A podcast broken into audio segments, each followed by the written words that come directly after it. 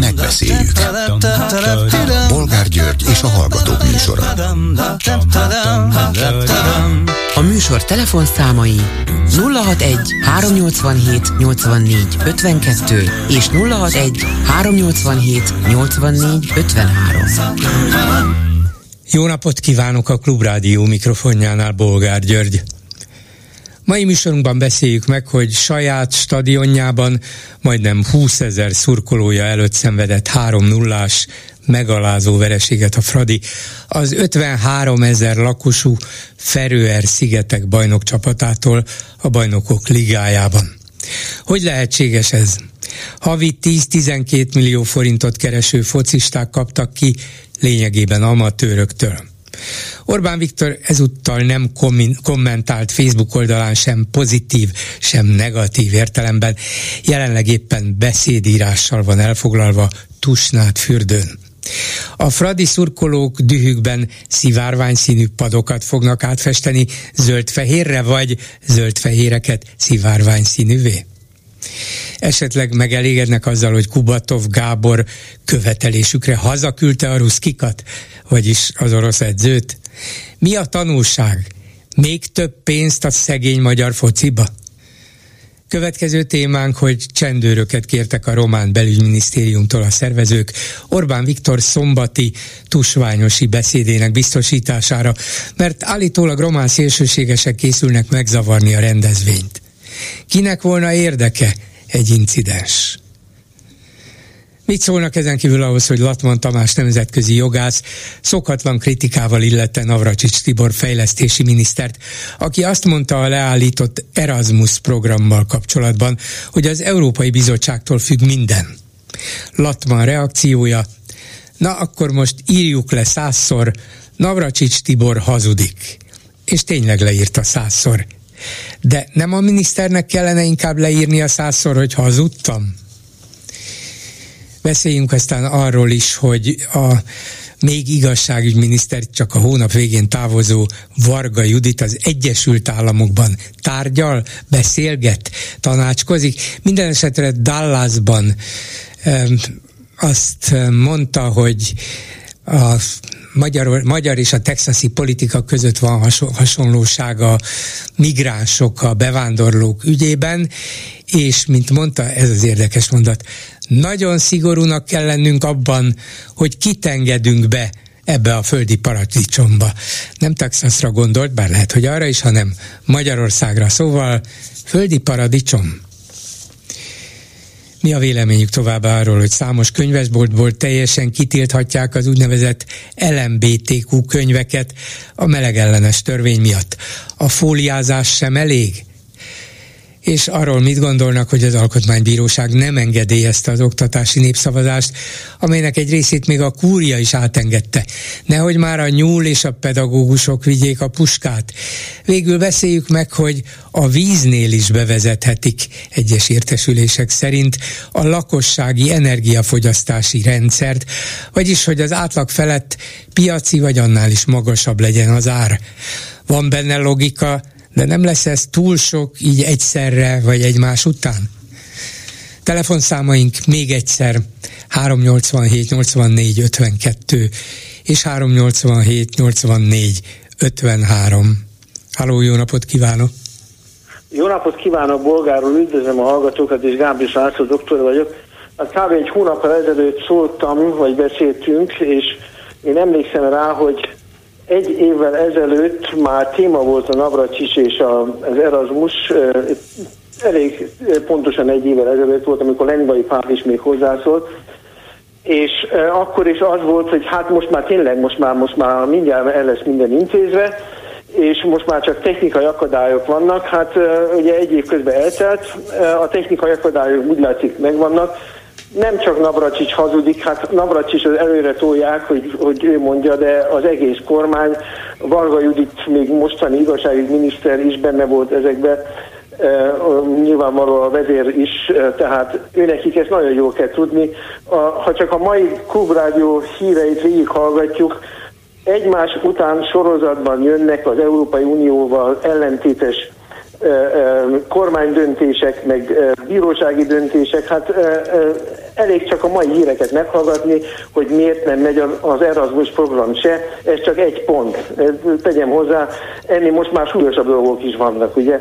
Hát, De ez ráadásul egy olyan fajta vitakérdés, amit közvetlenül sok ezer ember, sok ezer diák és sok ezer egyetemi kutató, oktató érezhet meg. Nem olyan, hogy ó, hát visszatartanak a konfliktusok, viták miatt több ezer milliárd forintot. Hát ez úgy általában senkinek a zsebében nem megy közvetlenül, illetve tudjuk, hogy vannak olyanok, akiknek, de ugye az átlagember azt mondja, hogy jó, hát ez biztos rossz az országnak, nem kéne szórakozni Brüsszellel, és így tovább, vagy Brüsszel ne szórakozzon velünk, de nem érinti őket közvetlenül. Itt viszont néhány ezer egyetemista azonnal meg fogja tudni, hogy úgy volt, hogy elmegy valamelyik nyugati egyetemre, és nem mehet el. Ez a különbség talán az összes eddigihez képest. Igen, ez egy sajnos pontosan olyanokat érint, akiket nem volna szabad, hogy érintsen, mert ezek nem tehetnek róla. A szegény egyetemista az nem tehet róla, hogy ilyen hülye kormány van a hatalmon, és a, a, a, a Navracsics csak egy tagja a kormánynak, ő is csak, e, e, hogy mondjam, a kirakati embere, és a kormányülésekben ő is csak egy tagként vesz részt. Ez a legnagyobb probléma hogy uh, ahogy egy, most két-három hétig nem voltam itthon, de visszahallgattam um, um, a pár um, um, adását, és mert szeretem mindig hallgatni, és hát olyan emberek hozzászólnak, akiknek fogalmuk sincs arról, hogy az Európai Uniónak a alapvető jogait nem lehet olyan módon megsérteni, ahogy a mai hírekben is hallottuk. Tehát ez csak egy hír volt, a, a, ehhez teljesen elég ahhoz, most már évek óta tart ez a húzavona, hogy az Európai Unió nem fogja engedélyezni a, a, a, se az Erasmus, se a többit nem fogja. Hát ez hiába a, a, a jó az persze, hogy a, a, az egyetemistákat súlyosan érinti, de itt ez csak egy probléma a sok közül, sok, sok más. Persze, hát és ez mondjuk anyagilag a leg, legkevésbé. Meg a meg ugye a, a Potápinak a bemondásai, hogy ő csak Magyarország, Nagy Magyarországot tud rajzolni. Hát ez, ha egy kocsmában valaki elmondja, akkor jó, kiröhögik, és azt mondják, hogy hát jó van, te nem tudsz rajzolni, de ha egy államtitkár mondja, annak más a súlya, és ezt Romániában is hallják, és más Európai Uniós országban is hallják, tehát én nem tudom elképzelni, hogy egy bulgarlandi magyar, vagy egy szlovéniai magyar szívesen hallja azt, hogy Nagy Magyarország így, meg Nagy Magyarország úgy. Hát kérdezzék meg a burgenlandi magyarokat, azt a 60 ezeret, hogy hány akar Magyarországra visszajönni magyar állampolgárnak. Hát minden esetre egy ilyen államtitkári nyilatkozat után én azt feltételezem, hogy legalább ott tusványosan megrohanják őt az emberek, a hallgatóság, hogy államtitkár úr nekem is rajzoljon egy nagy Magyarországot, ja, meg a lovakat és nőket, meg azt mondta, hogy azt is tudja, nagyon szépen kérném, és kirakom otthon, bekeretezem, Potápi államtitkár rajza. Gyönyörű. És ez a baj, hát ugye az Európai Ügyészségnek egy erdélyi számadású magyar e, bíró vagy ügyésznő a, a főnöke, tehát ezek olyan dolgok, amiket az Európai Unióban um, um, hogy így mondjam, nem szeretnek. Tehát ezeket a, ez, ez lehet egy, egy, egy nosztalgia, én azt nem mondom. Hát persze, hogy egy ország elveszti az ország területének kétharmad részét, ez senkinek nem... Ki örül ennek? Persze, nem kell ennek örülni, világos, csak nem szabad azt a látszatot kelteni, hogy mi abban tudunk élni, abban tudunk kiteljesedni, és mindent megteszünk azért, hogy valamilyen módon ez az álom nem erüljön feledésbe. Tehát valami olyasmi próbálnak érzékeltetni a közönségükkel, hogy ez még valahogy helyreállítható.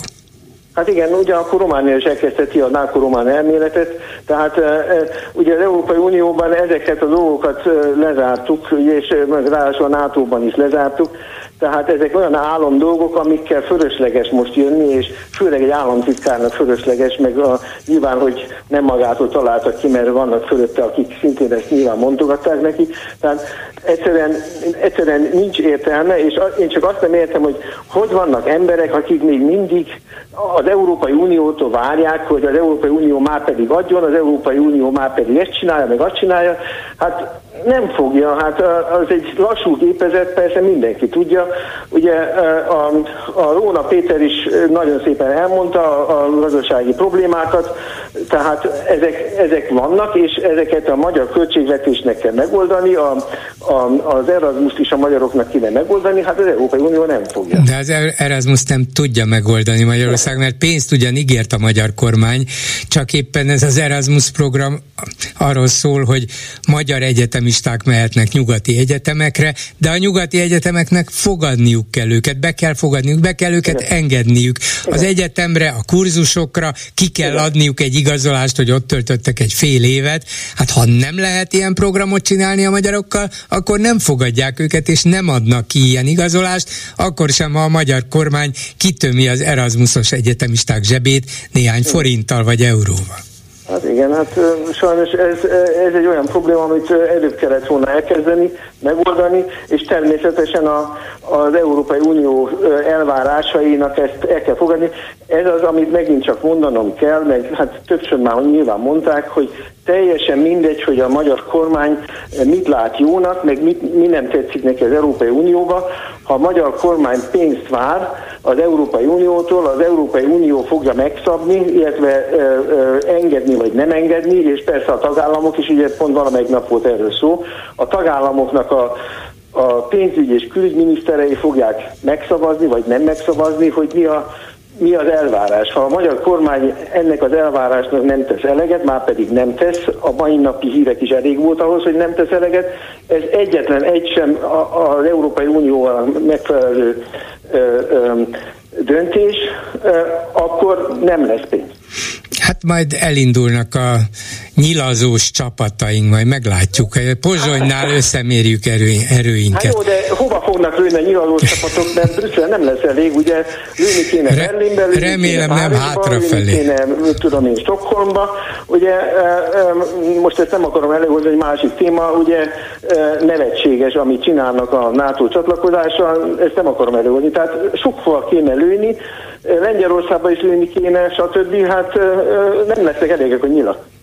Igen, hát valószínű akkor a lőszergyártásra fognak koncentrálni. Köszönöm szépen, Igen. viszont hallásra. Köszönöm szépen, viszont hallásra. A vonalban pedig Latman Tamás nemzetközi jogász. Jó napot kívánok! Jó napot kívánok! Nagyon eredeti Facebook bejegyzést tett, azt mondja, hogy Navracsics Tibor szerint az Erasmus programmal, még jó, hogy az előző hallgató is ezt hozta föl, szóval az Erasmus programmal kapcsolatban azt mondta, Navracsics, hogy az Európai Bizottságtól függ minden. Na, akkor most írjuk le százszor, Navracsics Tibor hazudik és leírta százszor. Jó ez a mai elektronikus viszonyok nem között. Nem nagy művészet. Ha otthon kellene lekörmölnie egymás után leírni, hát akkor azt mondom, hogy már fárasztó. De akkor ne, is... Annyit biztos nem ért. Igen, és akkor se önnek kellene leírnia, hanem neki kéne. Neki kéne kiadni házi feladatban, hogy hazudtam. Bocsánat. Nem? Igen, szóval nyilván ez egy, ez egy, ez egy vicces Facebook bejegyzés volt, tehát de sajnos tényszerűen korrekt. Tehát tényleg az a baj, hogy ezek a nyilatkozatok, amiket megint azon a napon uh, és Tibor, és amiről beszámolta mindenféle sajtó, tehát itt most teljesen függetlenül úgy gondolom, hogy a sajtó teljesen hülyen adta vissza, amiket ő nyilatkozott, megmondott. Hát annak tényleg az a nagy probléma, hogy annak úgy körülbelül a felese igaz, és hát ezt aki figyeli ezt az eseményt, meg az esemény sorozatot, ami megy, az Erasmusos Horizon és egyéb pénzek visszatartásával, akkor azért már az tényleg feltűnő kell legyen. Decemberben még ugye az volt a mondás, hogy 10 perc alatt mindenben megállapodtak, jövő hónapban már itt vannak a pénzek, aztán ehhez képest azt látjuk, hogy csak folyamatosan nőnek a feszültségek, a pénzek nem jönnek. Navrozsi Tibor mindig elmondja, hogy most már minden megoldódott, most már mindent tudunk, folyamatosan cáfolják az elmondásait az Európai Unió különböző tisztviselői. A mai napon például az egyik napilapban az egy az oktatásért felelős biztos, meg a pénzügyekért felelős biztos írta le egyértelműen, hogy amit Navracsics Tibor állított, hogy itt nincsen semmilyen kataklizmatikus vagy apokaliptikus határidő, de van. Tehát, hogy az a baj, hogy Navracsics Tibor már tényleg már az össze-vissza beszél, és ennek egy részét már nem lehet másképpen értékelni, mint hogy egyszerűen hazudik.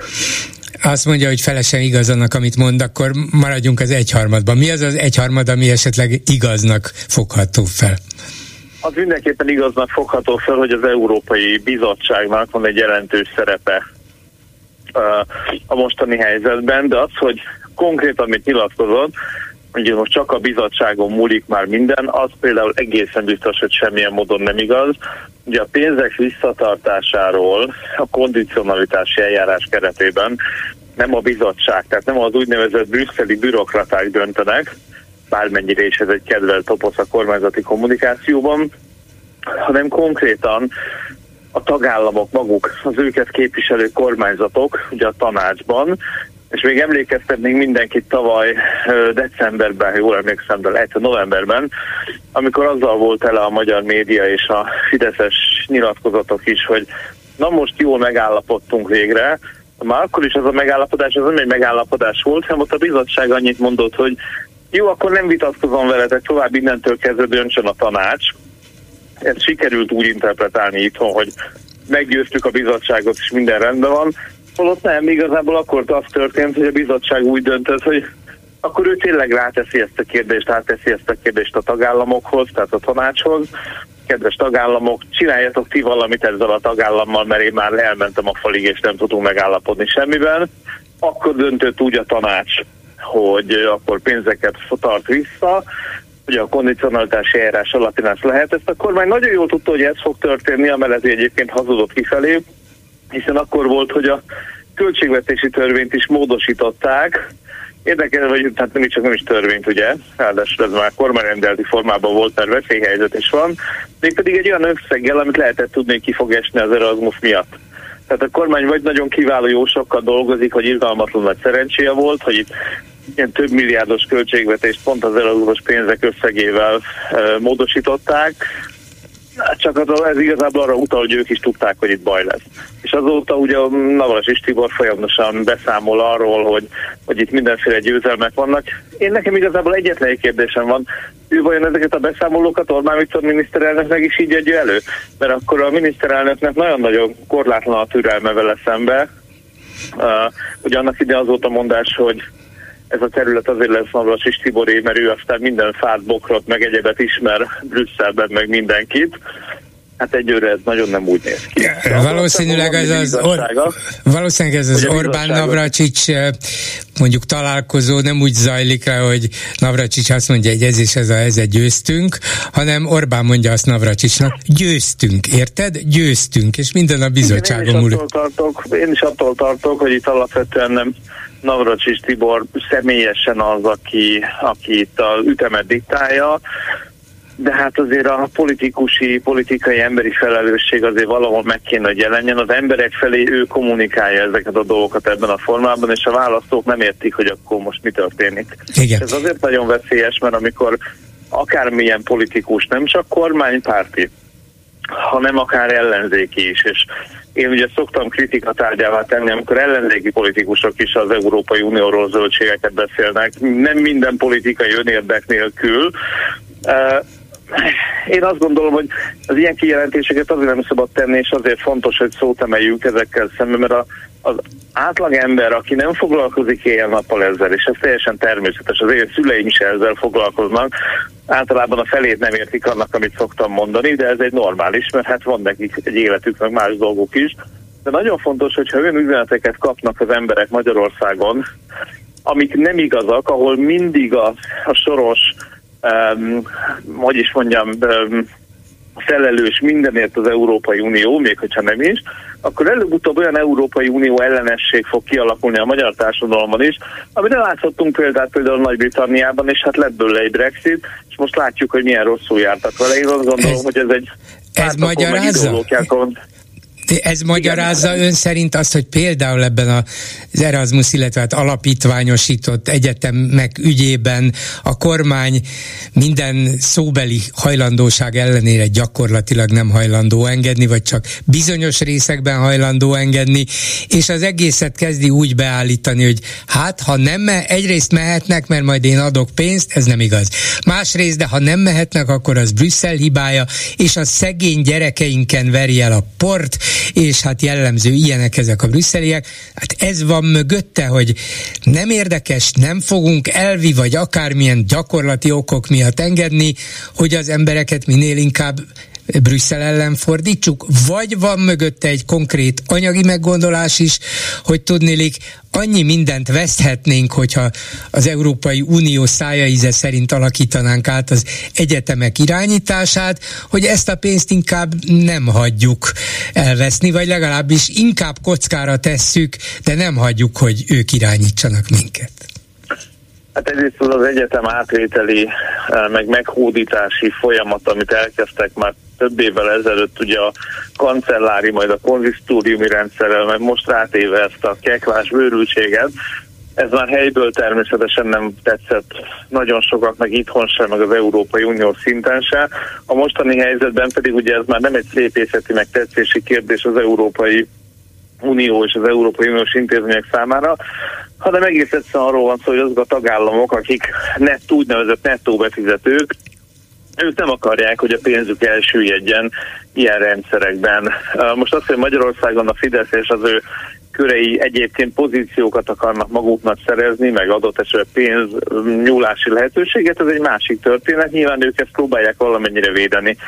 De összességében a veszély az én olvasatomban az, hogy nem is feltétlenül az Európai Unió ellen akar szerintem a kormány hangolni, hanem sokkal inkább csak bárki ellen, aki más, akire uh-huh. rá lehet kenni a felelősséget, és ennek van egy ilyen érzésem szerint egyőre nem kalkulált, de mindenképpen fontos tudni, hogy van egy ilyen lehetséges mellékhatása, ha ne Isten valamennyire a közhangulat egy kicsit elkezd dominánsan az Európai Unió irány ellen fordulni, akkor ott a, a magyar kormánynak lesz egy újabb kommunikációs pályája, hiszen majd ő az, aki majd elkezdi védeni az Európai Uniót, egyfajta ilyen régi Európáról, meg klasszikus Európáról hadoválva, ami nagyon jó lesz a politikai kommunikáció, és remélem, hogy az ellenzék ebbe a csapdába nem sétál bele, hogy hirtelen átfordul majd ez a dolog, hogy majd a magyar kormány lesz az, aki a magyar belpolitikában elkezdi védeni az Európai Uniót, mert ugye az ellenzéki oldalon már megjelennek olyan kommunikációk, hogy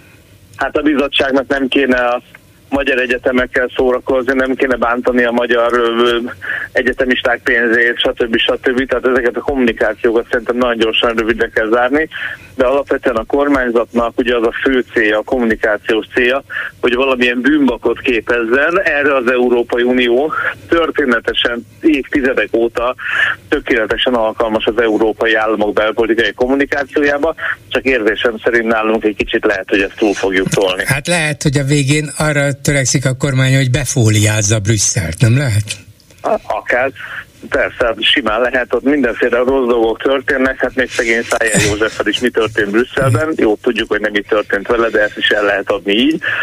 Um, tehát persze, itt azért nagyon komoly kommunikációs csata folyik ebben a kérdésben, azt lássuk nagyon világosan, és hát ennek egy olyan részét, nélkülözhetetlen részét képezi sajnos Natas és Tibor folyamatos körzései, amikről azt gondoltam, hogy ha más nem egy ilyen kicsit ilyen vicces formában azért emlékezzünk Igen, meg, meg, ez, meg ez fontos, mert hogy ez mind, mindig Navracsics a, az európai arc, hogy ő azért Igen, tényleg a mérsékelt, aki, akivel lehet beszélni, bár én nem tudok, hiába próbálom, de mindegy. Igen, és, és, és, és, és az, ő nagyon jól tudja, tehát én kizártnak tartom, hogy Navracsics Tibor ne tudja, Persze. hogy amit mond, az nem úgy van biztos, hogy tudja, hogy nem úgy van.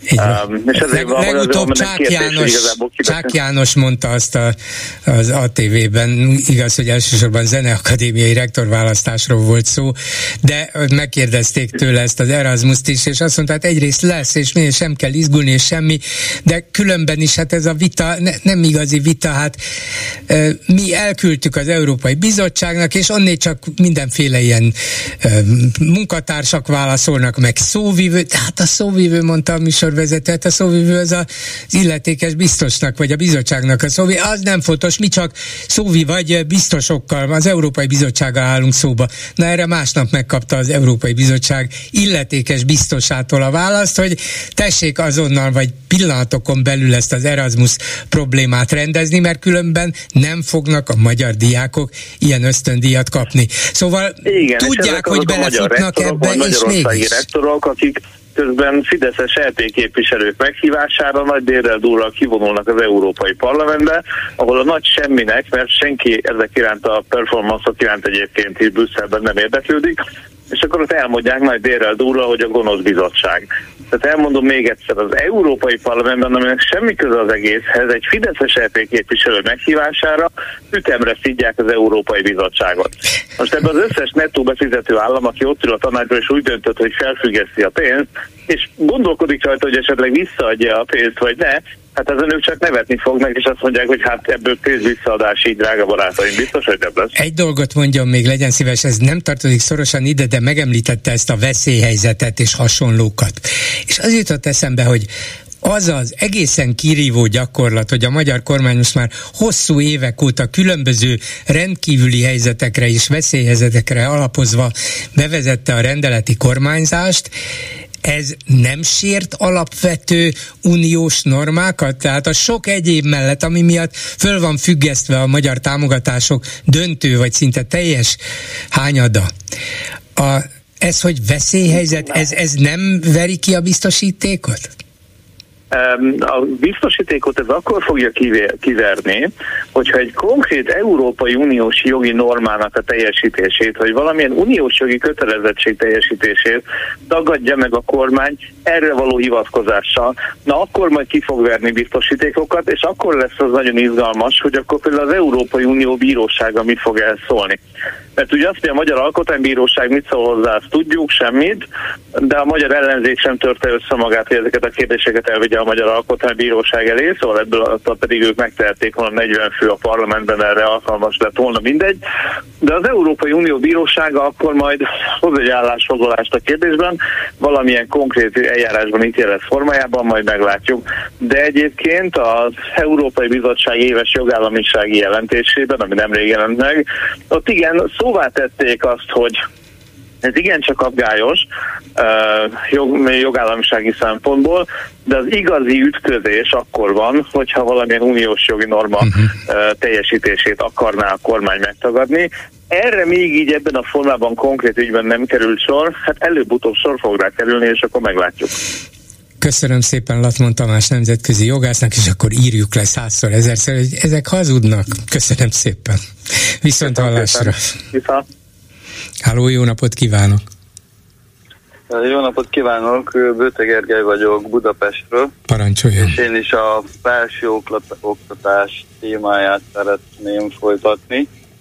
Tehát el lehet mondani, hogy ez az egyetemeknek az átalakítása, ez abszolút sikertelen volt. Tehát több száz éves egyetemeket sikerült ezzel a modellváltással teljesen tönkretenni pedig erre a modellváltásra semmi szükség nem volt, mivel hát már évtizedek óta elkezdték nyírbálni az egyetemeknek az autonómiáját, például a rektoroknak a kiválasztásával, tehát a rektorok nagy részét sikerült már lecserélni, és kormánybarát rektorokat kinevezni, illetve az első lépés volt ennek a kancellári pozíciónak a bevezetése, ami végeredményben az egész az egyetemeknek a gazdál, gazdálkodását felügyeli. Tehát ez is már nagyba biztosította volna azt, hogy a megfelelő emberek vannak azon a helyen. Hát az autonómiát ilyen módon irányítani. az autonómiát ilyen módon csorbították, gazdasági ürügyre hivatkozva meg. Viszont ezzel a modellváltással, tehát teljesen megszűnt az egyetemeknek az autonómiája, és így nem illeszkednek be az, az európai egyetemek közé. Igen. És tehát ez nem olyan egyszerű, hogy most a kormány azt mondja, hogy hozunk egy jogszabályt, és akkor ezzel minden megváltozik, vagy mondja meg az Unió, hogy, vagy a bizottság, hogy most milyen jogszabályt kell módosítani, azt mi megcsináljuk, mi mindent megcsináltunk, de ez egyébként vonatkozik a többi jogállamiság, meg egyéb kérdésre, ami a, az EU-s támogatásokat illeti. Tehát ez nem egy óvoda. Tehát itt arról van szó, hogy az egyetemeknek az autonómiáját kell biztosítani. Ez egy komplex rendszer. Tehát attól, hogy milyen jogszabályok vannak, milyen jogszabályi környezet van, milyen joggyakorlat, stb.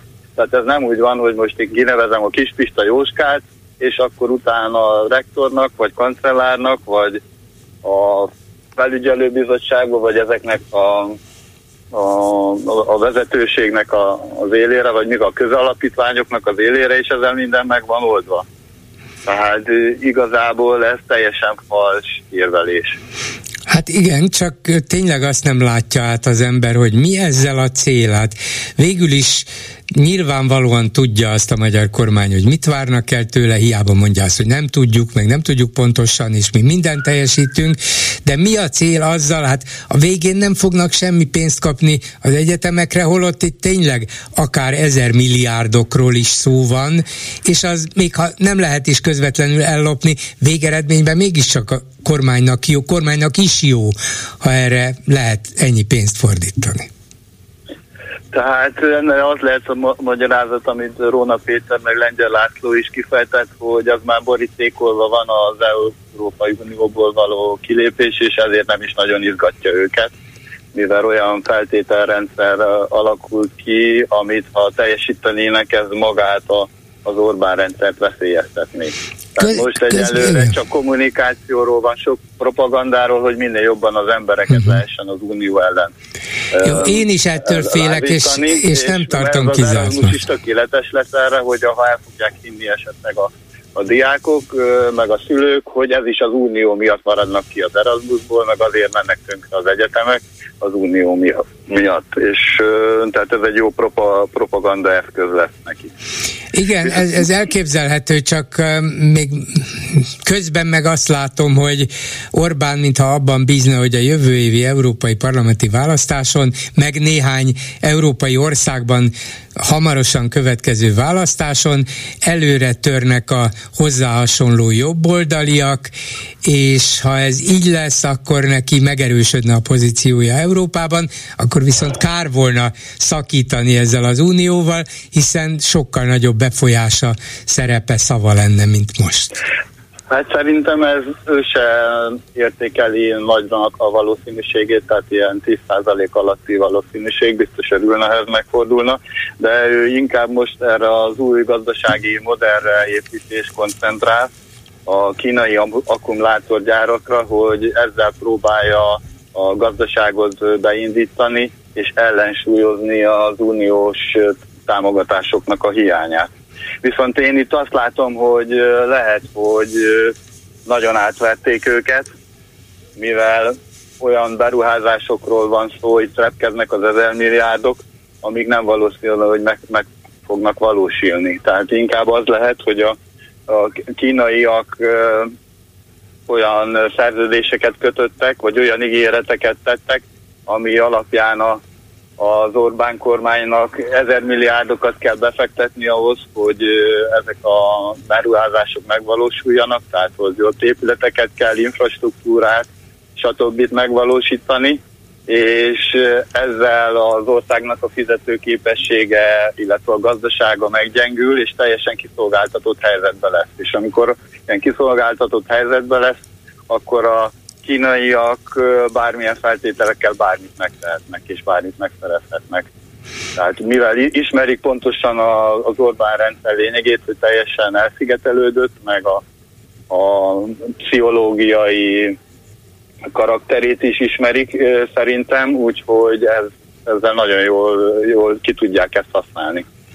Hát de nekik is akkor volna értelme ezt erőltetni, hogyha Magyarország maradna az Európai Unióban, mert akkor mégiscsak egy megvethetnék a lábukat itt, és azért érdemes, mert hirtelen kitárul hát előttük egy nagy piac. Ebbe bízik az Orbán, tehát hogyha Kína, Kína ott lesz mögötte, akkor a kilépési tárgyalásoknál olyan hasonló feltételeket tud majd kiarcálni, mint Anglia tehát hogy a piacról való hozzáférés meg lesz, de mégse kell neki semmi feltételt teljesíteni. Uh-huh hogyha a kínaiak mögötte lesznek. Tehát figyelembe kell ezt venni, hogy amit eddig a, az Orbán meg a Szijjártó üzleteltek Kínával vagy Oroszországgal, mindegyiknek nagyon rossz lesz a vége.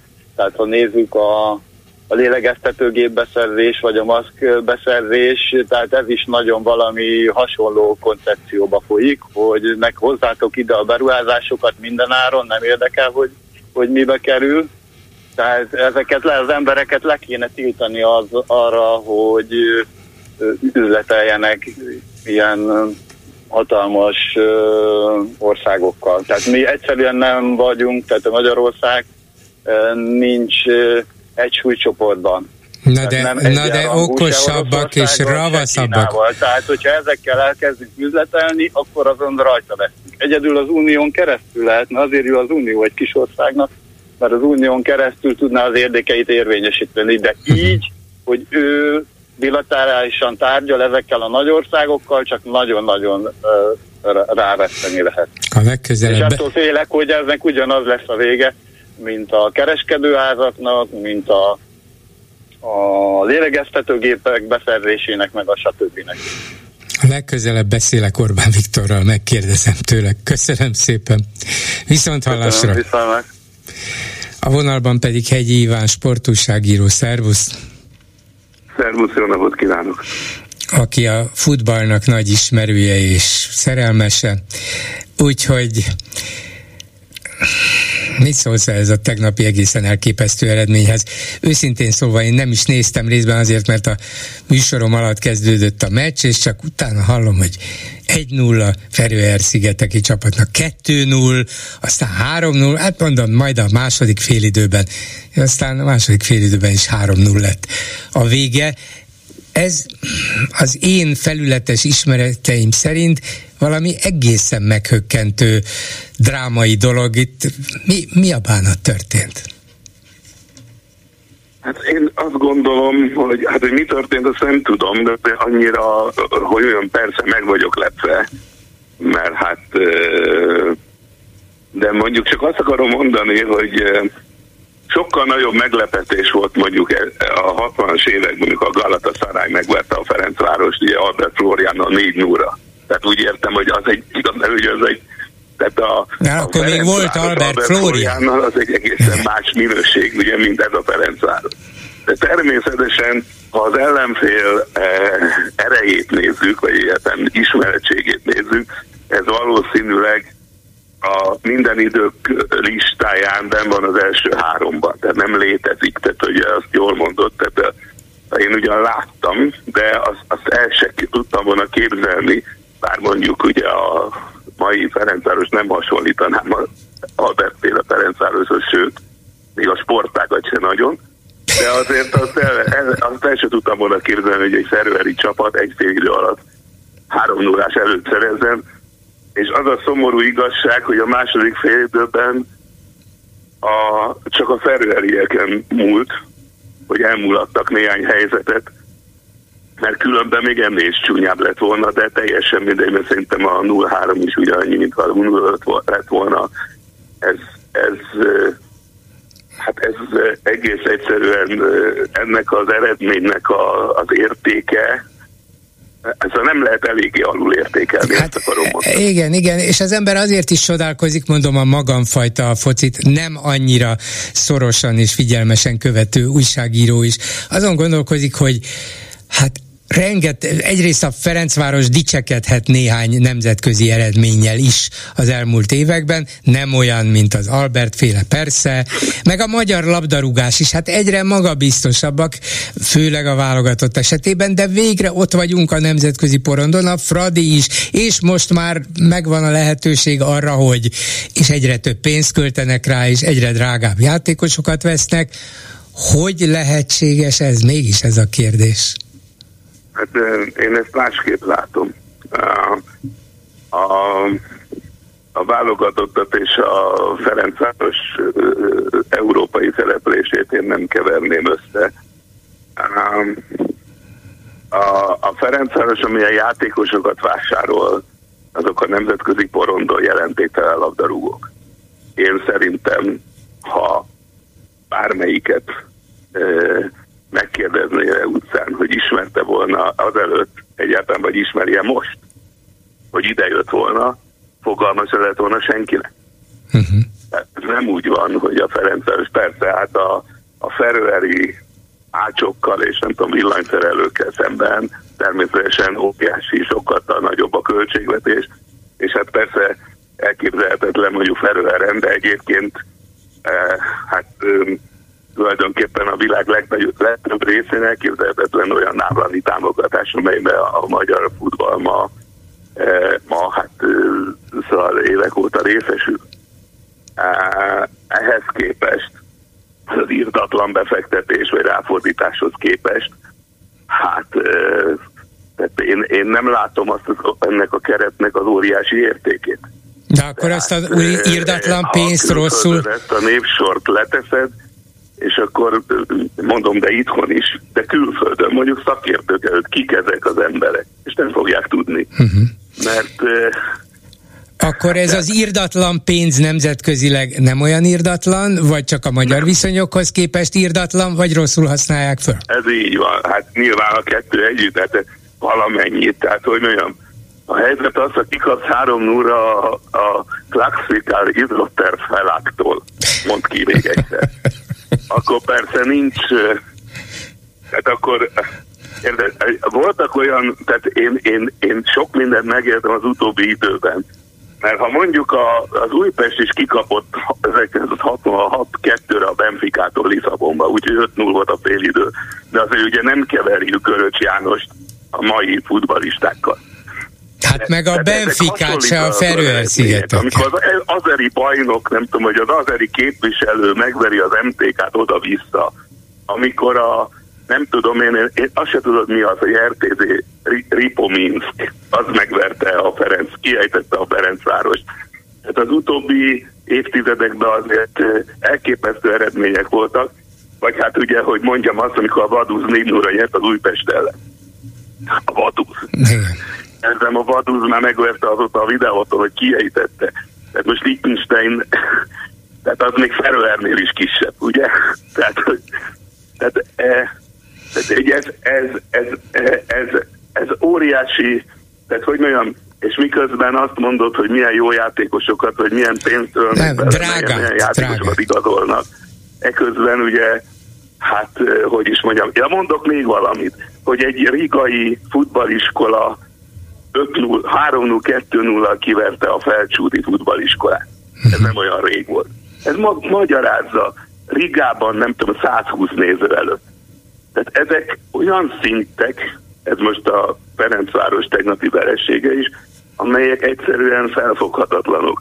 Tehát innentől kezdve arról beszélni, hogy a futball fejlődésnek indult, hát az, hogy is olyan kabarétréfák témája lenne. Na de akkor de mi nem, indult én, fejlődésnek? Én nem kéjelgek, vagy nem, uh-huh. kéjelgek, de én nem vagyok vidám ettől. Persze. Ez rettenetes nézni, hogy ferőeri félamatőrök szórakoznak a, a magyar bajnokcsapat otthonában, de hát a magyar bajnokcsapatnak nincs itthon, tehát az a bajnokság, amelyben a Kisvárda, a Mezőköves, a Felcsút, a Paks, a Kecskemét, ilyen, a bajnokság az semmire nem késztet. Aki azt gondolja, hogy ez a magyar futball fejlődésének az áloga, mikor be tudjuk, hogy ezek ugye jó részt, hogy is mondjam, politikai alapon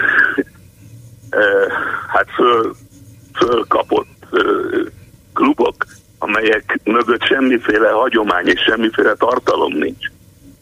És hát hol van az a, nem tudom, 50 Európa klasszis játékos, vagy Európában nagy klubjaiban játszó játékos? Hát természetesen én nem tudom.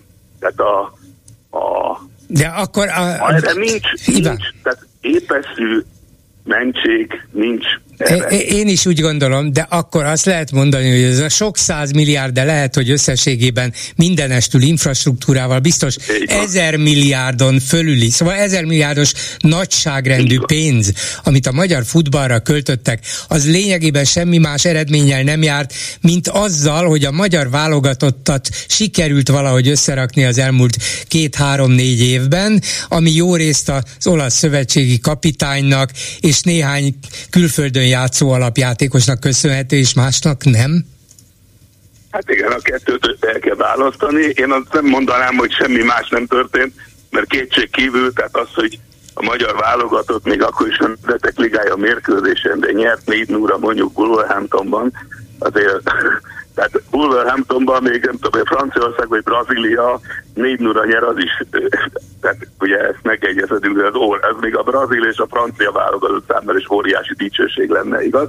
Persze. Tehát uh, én azt gondolom, hogy a, a klubfutball mezőnyében ott, uh, ott uh, olyan, olyan, tehát a, olyan messzeségben állunk, amilyen messzeségben áll az NB1 a világ vezető bajnoksága. De ezek szerint ez teljesen reménytelen is? Erre, erre tízszer annyit pénzt kellene költeni, és akkor talán jönnének ide annyian, akkor lehetne olyan játékosokat, edzőket, egyéb kisegítőket venni, és olyan, olyan bajnokságot rendezni, ahol igazi verseny van, igazi um, erre alkalmas csapatok és játékosok között, mert ezzel a rengeteg pénzzel egyébként még mindig sehol nem vagyunk vagyunk?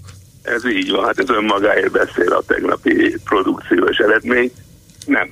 Én azt gondolom, hogy azt a rengeteg pénzt nyilván arra kellett volna fordítani, hogy olyan szakembereket idehozni külföldről, akik egészen megváltoztatják a magyar futball képzés rendszerét, alapjaiban megváltoztatják. Hiszen ha a rigai futballiskola, amely azért mégsem a, nem tudom, a riói, ugye, tehát mondom rigai, 120 néző. A rigai futballiskola 5-0 jobb, mint a magyar futballiskola, akkor az önmagáért beszél. Ugyanúgy önmagáért beszél, ahogy a Feröer-szigetek bajnokának továbbjutása úgy, hogy nem kapott gólt. Ez felfoghatatlan szinte. Tehát az a helyzet, hogy ezt a rengeteg írdatlan pénzt, ennek a jó részét arra kellett volna fordítani, hogy a nyilvánvalóan nem működő utánpótlás képzést, ami hát önmagáért beszél, mert te mondod. Hát te mondod.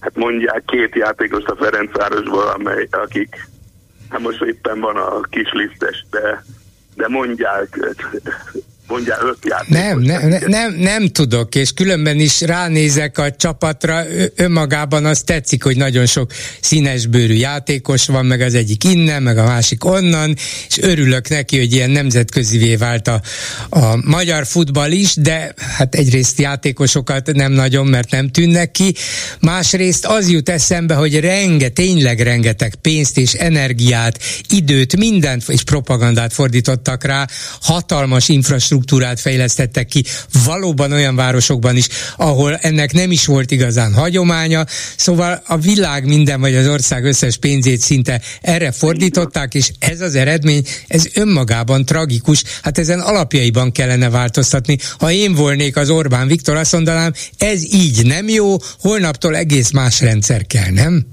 Hát az az igazság, hogy én ezt nem most mondtam, nem engem nem a Feröer szigetek döbbentett erre rá, tehát, Há, mert te ismered ezt, és figyeled, én nem annyira. Ez így volt, nem tudom én, tíz évvel ezelőtt is, és, és így volt öt évvel ezelőtt.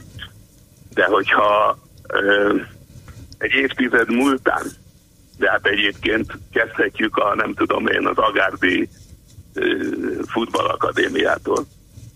Ugye akkor tehát hány nemzetközi klasszisú játékos került ki onnan, tehát mindegy. Tehát a lényeg az, hogy ez így van, ameddig az így van, hogy a Feröer szigetek bajnok csapata akár csak versenybe tud lenni a Ferencvárossal. A Ferencváros mégiscsak egy világmárka volt.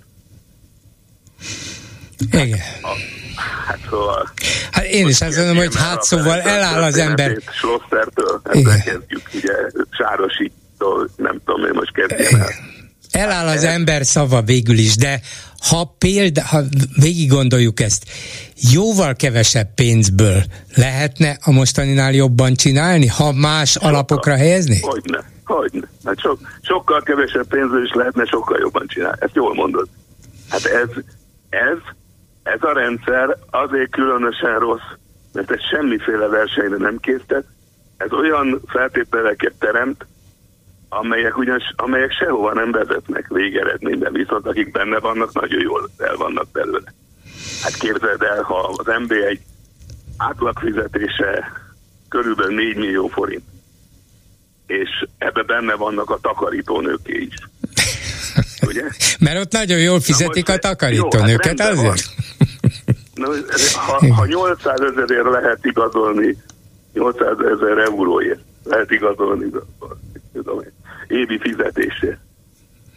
Tehát e, akkor, akkor hát tulajdonképpen ellenni ez a legjobb. Hát csak a probléma az, hogy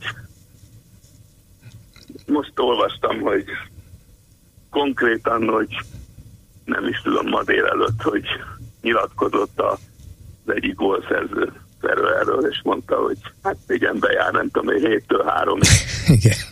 szerelni. Igen, utána négy óra edzés, aztán egy kis edzőterem, és utána megy haza a családhoz. Igen. Ez nagyon, ez ne, itt szögezzük le, tehát, hogy itt ez nem, nem, hogy nem öröm, vagy nem, nem, tehát ezen lehet ironizálni, vagy lehet vicceket csinálni belőle. De ez, tudom, az életben vannak nagyobb tragédiák, főleg, mit tudom én, Ukrajna idején, ugye? De azért mégiscsak a futball az egy fontos dolog, igaz? Persze, és, és az a közpénz, és, ami és erre rámegy. Igen. Az legalábbis tragikomikus. Hát igen. Köszönöm szépen Hegyi Ivánnak. Én köszönöm Szervusz, minden jó. A hírek után is lesz mit megbeszélni.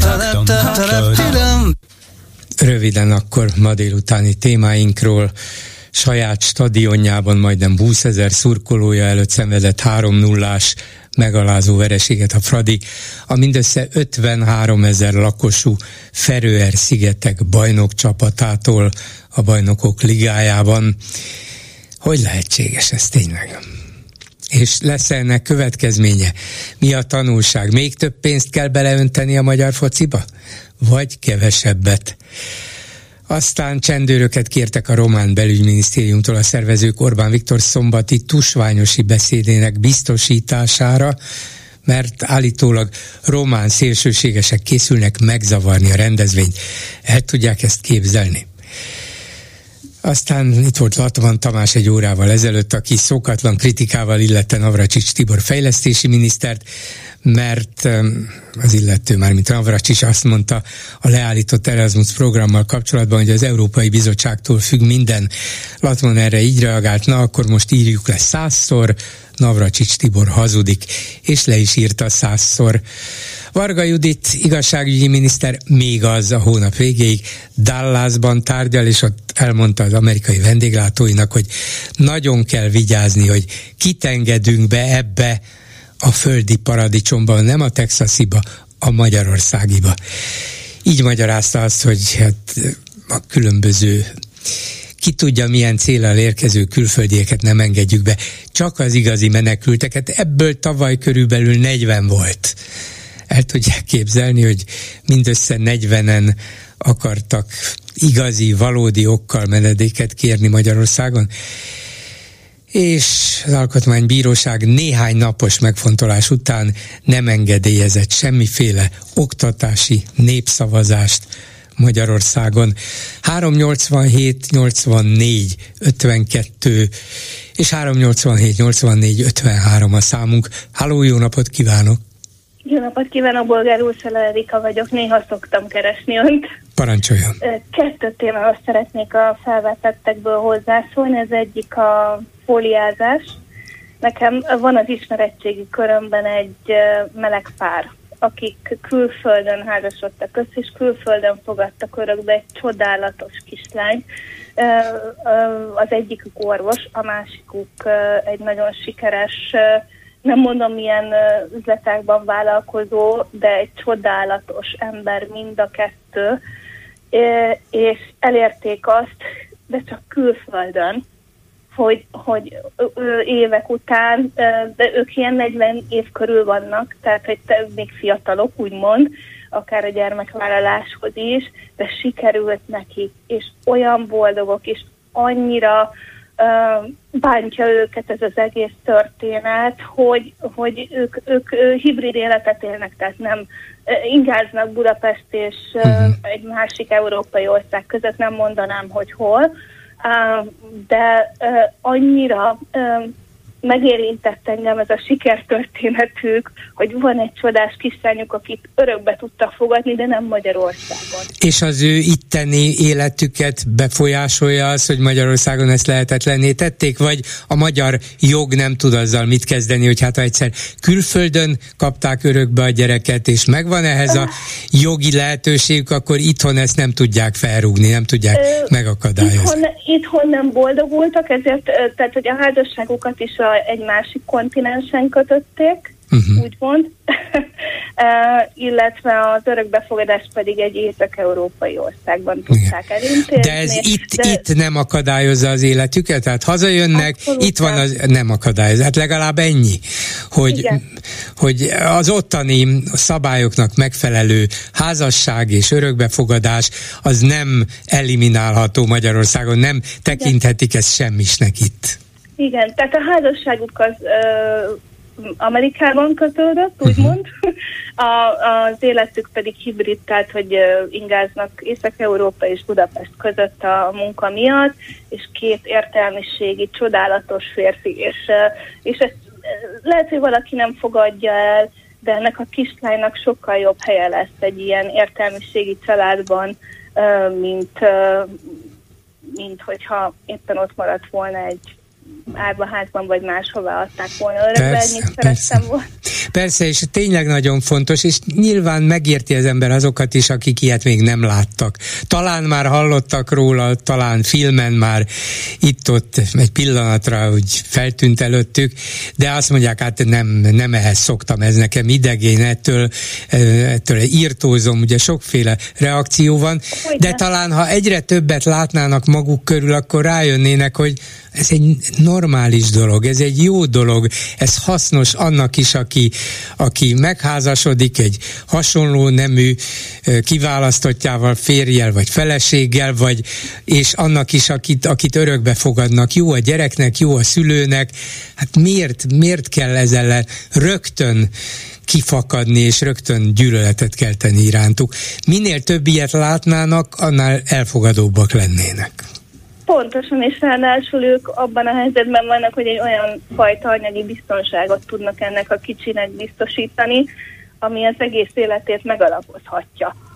Tehát ez, ez, ez több tényezős dolog, de ez egy én, én nagyon nagyra becsülöm őket, hogy ezt éveken keresztül véghez vitték. Igen. És ezt úgy hívják, hogy szivárvány család, nem lesz semmi tehát nem biztos, hogy ez a kislány a, a másik nemhez fog orientálódni, vagy a sajátjához.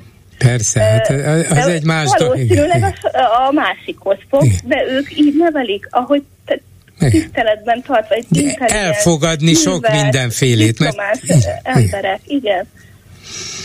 igen. Én erre nagyon büszke vagyok, hogy ismerhetem őket. Uh-huh ez, azt mondta, ez volt az egyik téma, ez a Igen. fóliázásos, ugye, aminek a legújabb fejleménye az, hogy a, a Libri, ahol mindegy, a, ott is, de a lirát büntették meg, nem a libri, de a libri már azt fontolgatja, hogy a könyvesboltjai nagyobb részét bezárja, mert a törvény szerint azok a könyvesboltok, amelyek 200 méternél közelebb vannak templomhoz vagy iskolához, nem is árulhatnak még fóliázva sem ilyen úgynevezett LMBTQ témájú könyveket.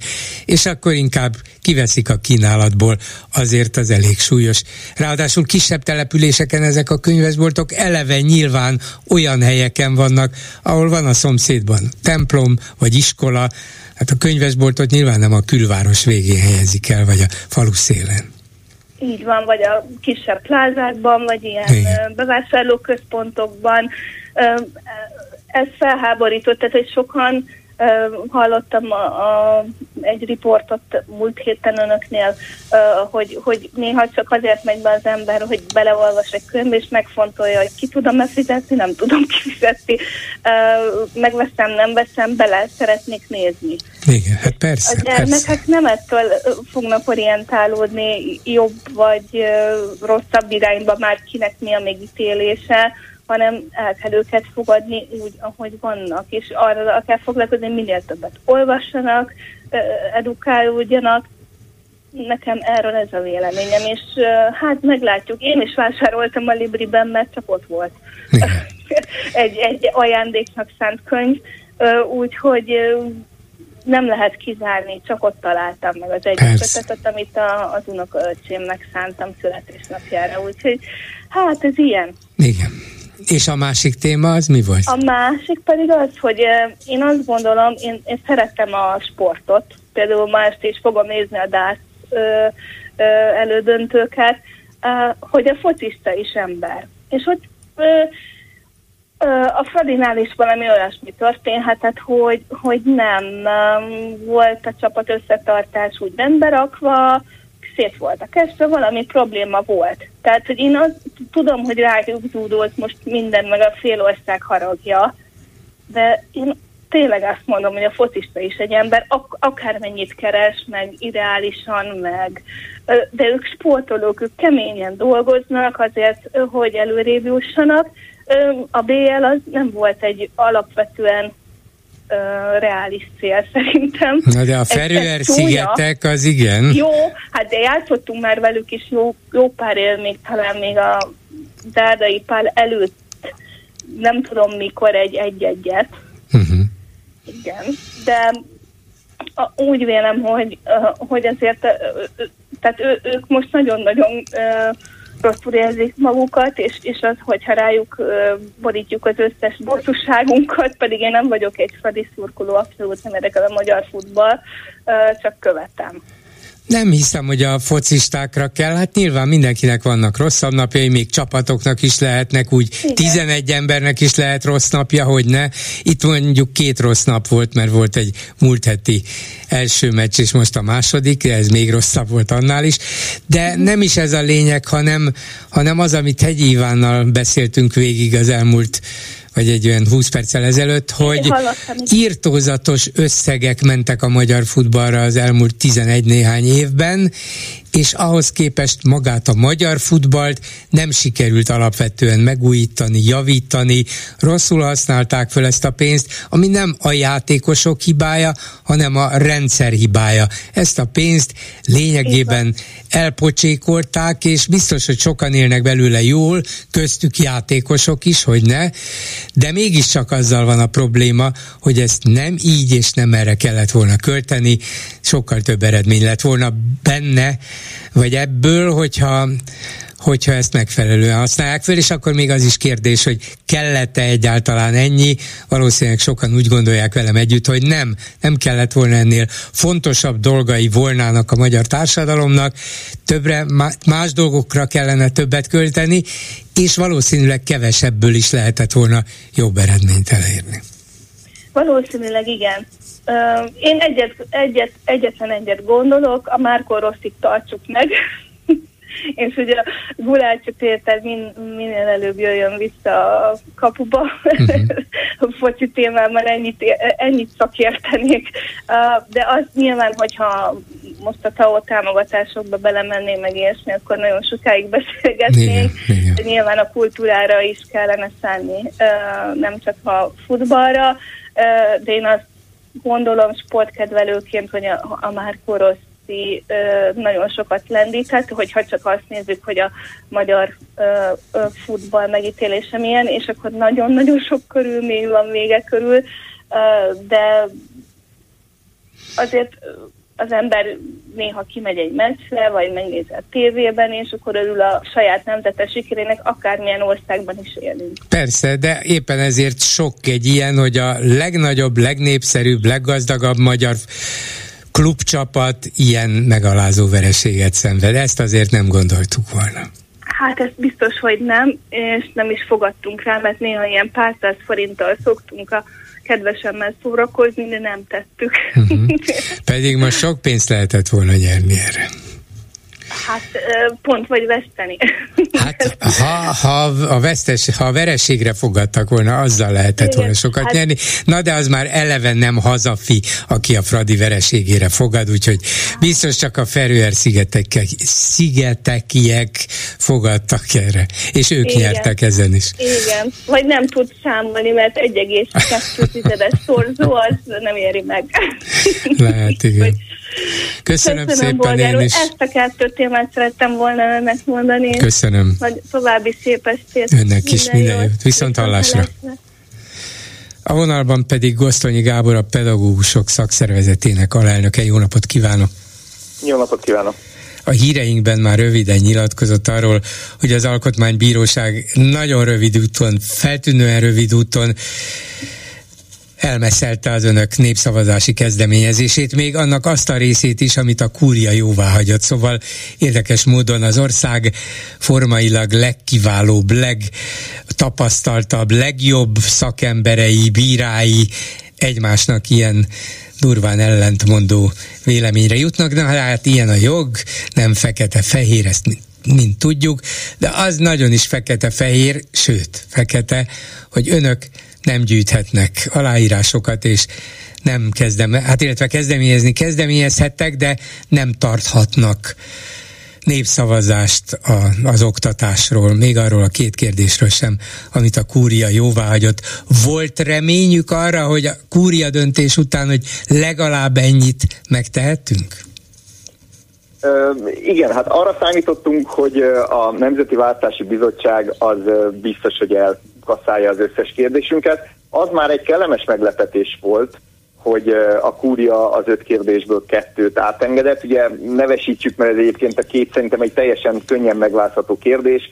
Az egyik az, hogy akarja-e a magyar ö, szülő, hogy a gyermeke heti ö, munkaterhe három órával csökkenjen. Szerintem ez elég egyértelműen igen nem megválaszolható.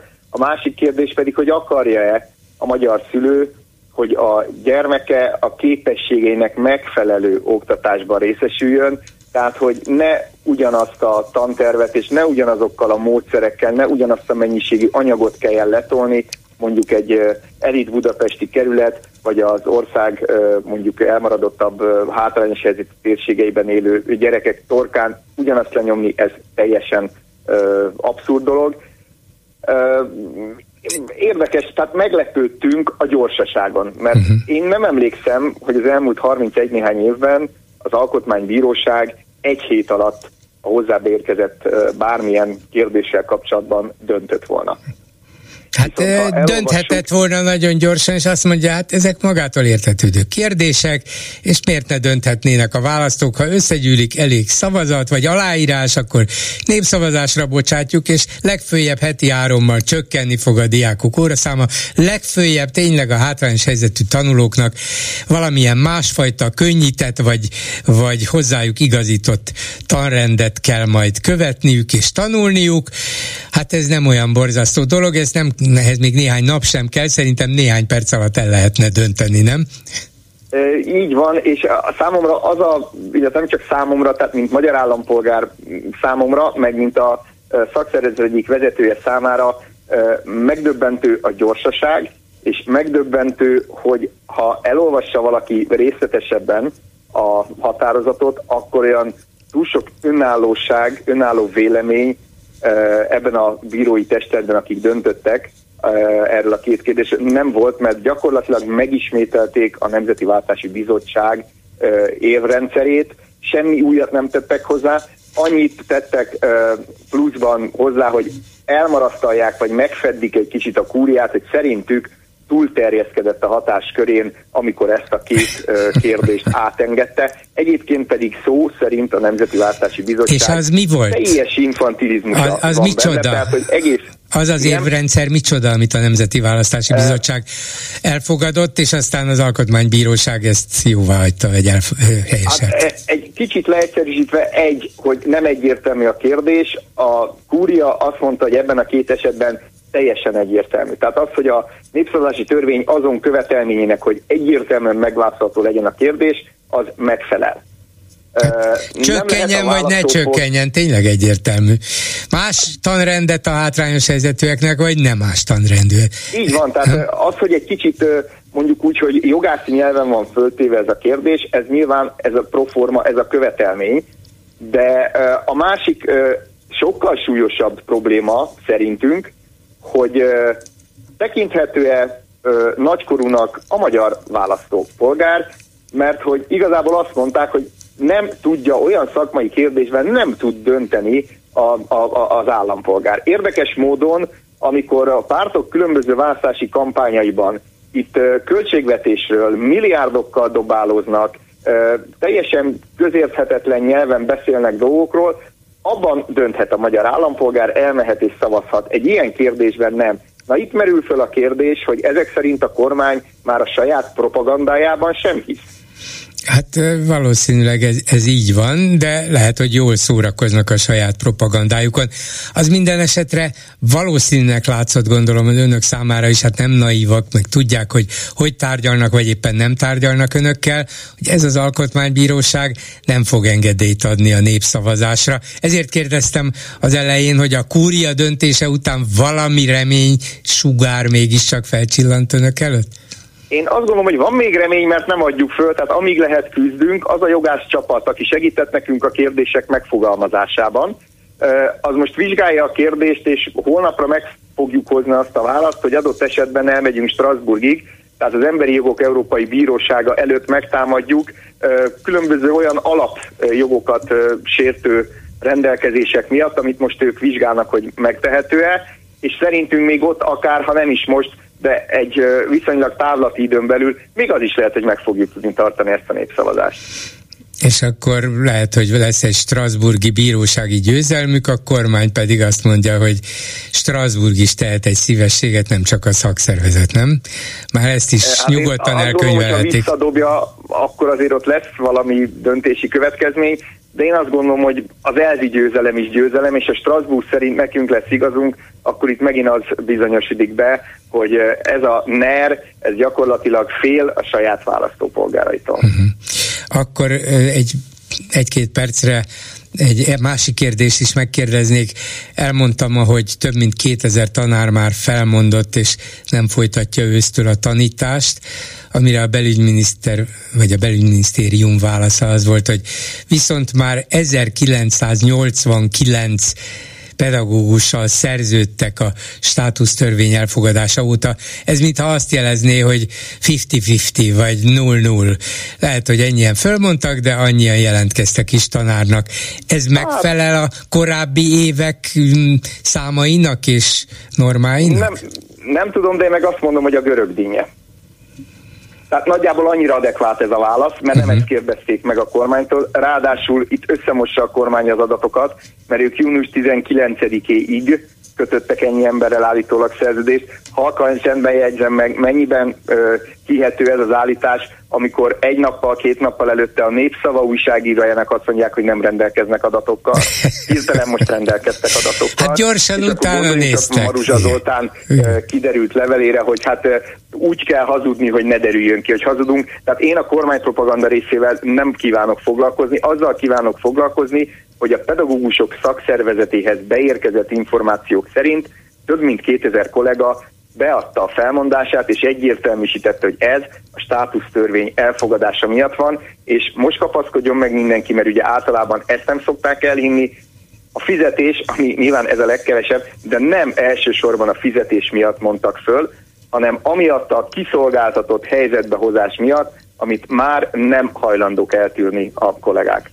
Azt tudják, hogy ez a több mint 2000 tanár honnan távozik, tehát elsősorban Budapestről és esetleg nagyobb városokból, amit az ember feltételezne, hogy nyilván nekik több lehetőségük van elhelyezkedni, új állást találni, új életet kezdeni, a kisebb településeken dolgozók pedig be vannak szorítva, tetszik nekik a helyzet, vagy nem tetszik, akkor is. Így van, ők kényszerhelyzetben vannak, rögtön vannak kötve. Igen, valóban ez, ez a nagyobb városokból jönnek ezek az adatok, és itt csatolok vissza még azért a népszavazási kérdés, hogy a kormány itt vallja be azt, hogy fél az emberek véleményétől, mert itt viszont azok a kis települések lakói, pedagógusai is véleményt tudtak volna nyilvánítani a népszavazáson, akik egyébként a kiszolgáltatott helyzetük miatt most csöndben vannak. De nem azért vannak csöndben, mert nagyon tetszik nekik ez a rendszer, hanem azért, mert kvázi az egzisztenciájuk, az életük, a családi biztonságuk veszélybe kerül, ha ők ott nyíltan és hangosan fölemelik a szavukat. Tehát itt jön ki az a faramúci helyzet, hogy igenis a NER fél a saját választópolgáraitól, mert innentől kezdve nem hiszi el, hogy az jönne ki, hogy belebuknánk eleve, nem sikerülne 200 ezer aláírást összegyűjteni, szerintem egyébként bőven össze tudtuk volna szedni 120 nap alatt, és esetleg egy népszavazáson félnek attól, hogy hát bizony kiderülne, hogy nem csak a lólág, hanem a teljes ló kilóg itt a takaró alól. Igen, hát nyilván ettől félnek, pedig pedig még önmagában ettől káruk nem is származna, de hát mindegy, attól félnek, hogy valaki másnak igaza lehet. Még egy dolog, az elmúlt napokban olvastam, hogy egy vagy az európai tanár szakszervezet is kiállt önök mellett, illetve a Magyarországon elfogadott úgynevezett státusztörvény, vagy a pedagógusok jogait súlyosan korlátozó törvényel szemben. Ez jelent valamit? Tehát ugyanúgy lesöpri a kormány, nem foglalkozik az európai szakszervezetekkel sem, mint ahogy a magyar szakszervezeteket is semmibe veszi? Lesöpörheti a kormány itthon az asztalról, de azért az, hogy az ETUCER, tehát itt az Európai Szakszereti Szövetségnek a, a pedagógus szakszervezetei, Európai Pedagógus Szakszervezetének a ö, szövetsége, azért ez az Európai Bizottság felé egy újabb ö, olyan jel, amire azt fogja mondani az EB, hogy hello, hello, Magyarország kormánya leszel szíves betartani az Európai Uniós normákat, tehát itt igazából ennek ez a jelentősége, hogy bizony-bizony Európában is egyre több szervezet és egyre több testület, ember kapja föl a fejét, hogy mi folyik itt ebben az országban. Hát igen. Köszönöm szépen Gosztonyi Gábornak, a pedagógusok szakszervezete alelnökének minden jót viszont hallásra. Köszönöm viszont hallásra, én köszönöm a megkeresést. Háló, jó napot kívánok! Jó napot kívánok, Fürtös Károly velük Sziget-Szent Miklósról. Parancsolj. Hát én először is a, a víz árügyébe jelentkeztem, de hát ugye meghallgatva Latman Tavást, ahhoz csak azt tudok mondani, hogy abszolút tökéletesen látja a dolgokat. Ö, és Gosztonyi úrra pedig az, hogy, hogy a a Orbán Viktor nem véletlenül fél a népszavazástól, ugye emlékszünk a Nollimpia ügyére, a másik pedig, hogy Hát meg a vasárnapi a volt bezárás. és bevezette az úgynevezett nemzeti konzultációt a, a valódi véleménynyilvánítás helyett, a népszavazás helyett. Igen. Így van, igen, és hát minden, minden ilyen kezdeményezést igyekezett valahol megfúrni. A olimpiát nem engedte végigvinni, inkább visszalépett. A, a vasárnapi hát bolzár ügyben a, más, más, ott is visszalépett végeredményben. Nehogy egy népszavazás kényszerítse őt visszavonulásra. Mert az gondolta volna, hogy a népszerűségét döntögetheti, ami valószínű lett volna. Viszont visszatérve az eredetire, amire kértem a szót, a víz ára. Igen. Én eleve, eleve nem értettem egyet a rezsicsökkentésnek hazudott baromsággal, megmondom őszintén, én annak tartottam mindig is. Ugye kezdődött a, a energiával, aztán jött a, a egyéb szolgáltatásokkal kapcsolatosan is. A, ez a úgynevezett úgynevezett rezsicsökkentett ár, amit tudjuk, hogy nem az, de, de jó hangzott. Itt a fő probléma jökere ott van, hogy a, hogy hívják a vízművek, tehát országosan nem jutott annyi bevételhez, az állam pedig nem adott, amivel a valós normális karbantartást végrehajthatta volna a vízhálózaton előregedett rendszerek Ezt előre vannak. meg is mondta mindenki, hogy ez így nem lesz jó, hát ha befagyasztják ezt az árat, akkor nem lesz, nem lesz elegendő pénz, nem lesz elegendő nyereség így ahhoz, van, van, hogy korszerűsítsék, karbantartsák. És most egyre több, egyre több ilyen baj kerül napvilágra, és kiderül, hogy tarthatatlan. Igen. Igen. Itt, és tényleg az a probléma, hogy annyi nincs, hogy egyszerre egy komoly felülvizsgálatot csináljanak. Én egyszer a fűtő, mert én távfűtött lakásban lakom, a fűtőmű vezetőjével beszéltem ugye arról, hogy milyen veszteségek vannak a rendszerben, és akkor azt mondja nekem, hogy hát Karcsi, szerezzél akkor egy milliárdot, és akkor meg tudjuk csinálni. Igen. Szóval tényleg az a probléma, hogy, hogy a NER az csak és kizárólag szoktam mondani, amiből nem tudnak lopni, azt nem csinálják. Én, én ugye dicsekszem mindig, hogy én közös képviselő meg szövetkezeti elnökként én hat energiatakarékossági pályázatot nyertem 210 lakásra. Uh-huh. Harmadát fizetjük a távfűtésnek. Tényleg? Na, ez komoly. Hát nekem idén, idén a, a hat hónapban még egyszer volt csak 11 ezer forint az összámla, ami ugye alapdíjat, a fűtésdíjat és a vízmelegítési díjat Ne vicceljem. És milyen jellegű energiatakarékossági intézkedés hát vagy, vagy beruházások voltak? csináltattam a fűtéskorszerűsítést, uh-huh. ami azt jelenti, hogy minden radiátor előtt van egy termosztát szelet, uh-huh. amivel szabályozni lehet, hogy mennyi hőt adjon le a, ter- a radiátor. Igen. És, és mindjárt, mindjárt észszerűbben kezdenek viselkedni az emberek. nyilvánárúcsere, tehát uh-huh. ezeket én hat pályázaton majdnem 140 millió forintot nyertem. Értem. Értem, hát akkor nem véletlenül mondták önnek, hogy szerezzen még egy milliárdot, és akkor... nem? Hát bár úgy lenne, hogy tudnék varázsolni, de, de visszatérve a vízre. Szóval 13 éve volt ennek a kormánynak, hogy az uniós pénzekből ezeket a munkákat elvégezze. Így van? Persze. A 13 éve volt arra, hogy hogy tisztességesen emelje meg a lenti jövedelmeket, emelje meg a nyugdíjakat lent, nem a haveroknak fönn a milliós nyugdíjakat, hanem lent a családi pótlékot, hogy, hogy a minden családnak, tehát minden gyerek egyforma legyen, hogy jusson.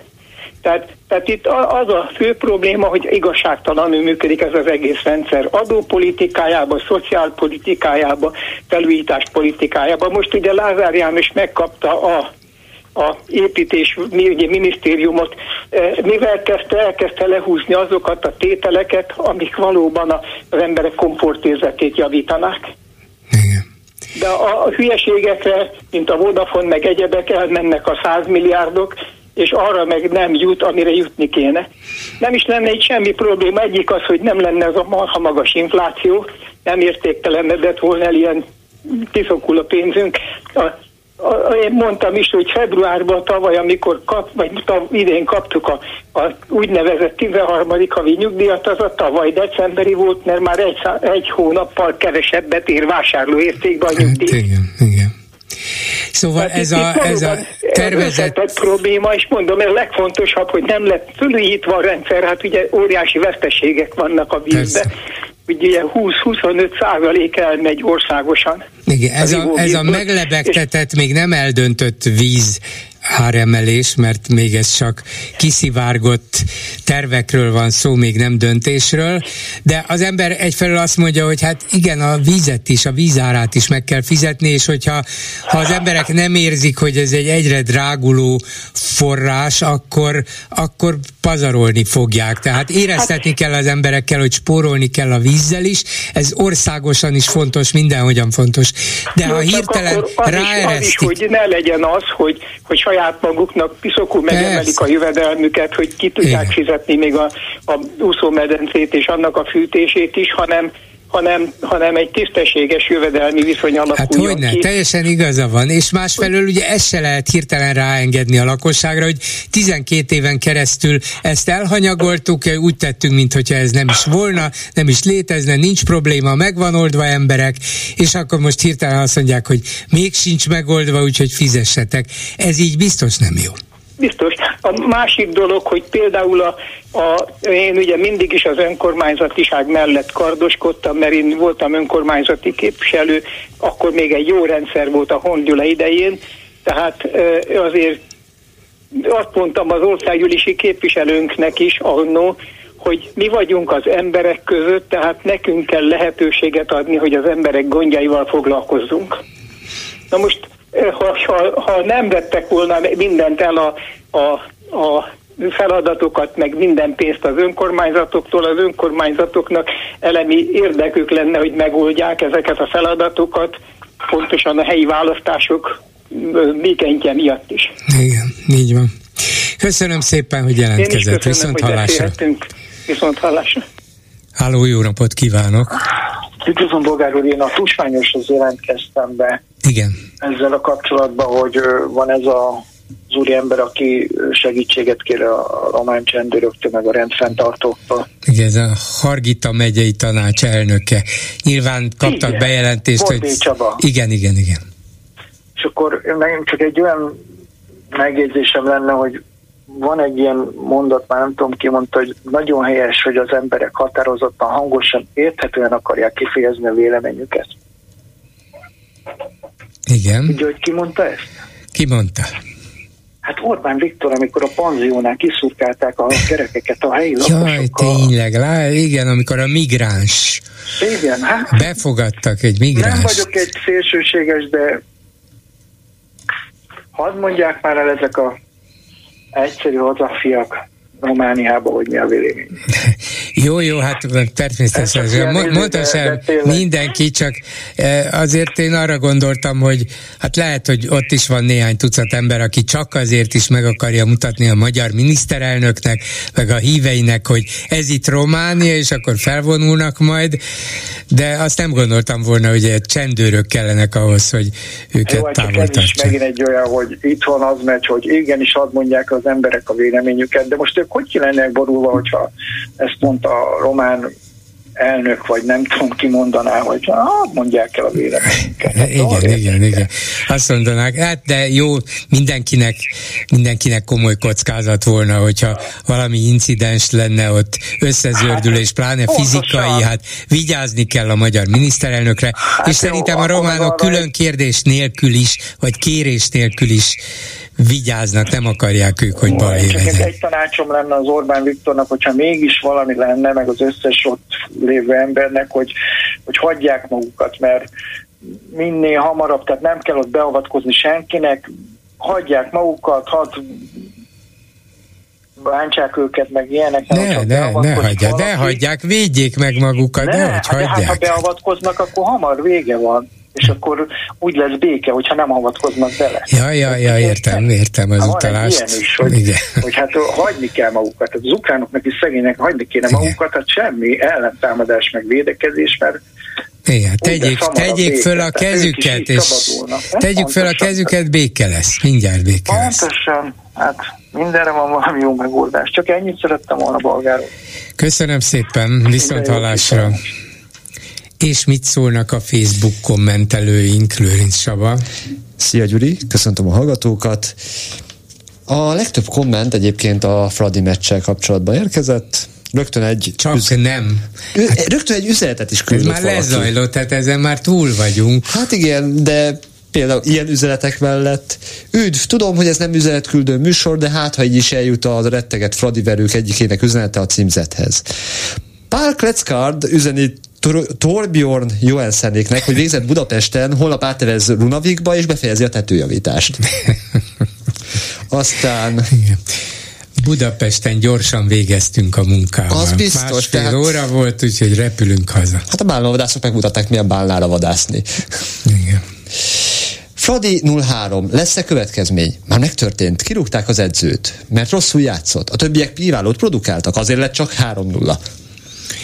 Igen, hát az edzőn a legkönnyebb megbosszulni, nem csak így nálunk fordul ez elő, ez másod is így van, ami nálunk különösen kirívó vagy feltűnő, hogy ennyi pénzből, amennyivel a magyar labdarúgás gazdálkodhat, azért ez egy egészen elképesztő eredmény. Mindenhol lehet valamilyen csúnya veresség, igen, de ez, ez azért mindent, vagy sok mindent elárul arról, hogy hogy a magyar futballba hogy öntik be a pénzt számolatlanul, és mi a végeredmény. Igen, ehhez, ehhez kapcsolódik egy másik komment. Egyetértek a hölgyel, írja a kommentelő. A focisták is emberek, drága jó emberek. és továbbra is ennél a témánál maradva, arról még egy szó sem esett, hogy az elmúlt év ö, csoportkör meccseért mennyi pénzt kapott a Fradi. Megsugom, 18,45 millió eurót, mint egy 6,8 milliárd forintot. Az hova lett? Mert abból a pénzből nem csak ilyen kutyaütőkre futotta volna. Hát igen, sok milliárdból gazdálkodnak, nemzetközi pénz is van benne, meg rengeteg magyar, és az, hogy ez az egész magyar bajnokság nem sokat ér, ezt tudjuk. Mindegy, ilyenkor az ember mindig azt mondja, hogy érdemes, ennyi pénzt szabad volt erre költeni, Mire a válasz, hogy persze, hogy hiszen rengeteg igazolt labdarúgó van, a fiatalok boldogok, hogyha elmehetnek focizni. Jó, hát mondta Orbán Viktor, hogy kispénz, kis foci. Hát azt nem mondta, hogy nagy pénz kis foci, de, de, de még mondhatja. Még mondhatja, így van. Aztán még egy komment ugyanebben a témában. Falábúak, ecset, pad, irány festeni. Igen, majd most szivárvány igen, igen, igen. fognak festeni. Aztán Latman Tamás interjúthoz is érkezett egy komment. Egyértelműen összefoglalta Latman. Az EU nem hagyja magát, se Navracsics, se a többi kormánytag nem tud, mint látjuk, semmit se elérni. És a tagállamok eleve nem hajlandók bármihez fizetéseknél hozzájárulni. A magyar kormány az EU-ban és a NATO-ban és a szervezetek ellen harcol. Látjuk az eredményt. Szánalmas, nevetséges, pökhendi, nagyképű, nagyképű képviselőikkel együtt. És sajnos ez egyet kell értsen. De erre mi fizetünk rá, meg Igen. mi velünk szórakoznak. Azt hiszik, hogy az Európai Uniónak mutatják meg, hogy ők milyen kemény legények. Nem a magyar társadalomnak sajnos. Mm, a család története jut eszembe, hogy mit szoktunk vele csapkodni, vagy mire szoktuk azt csapkodni.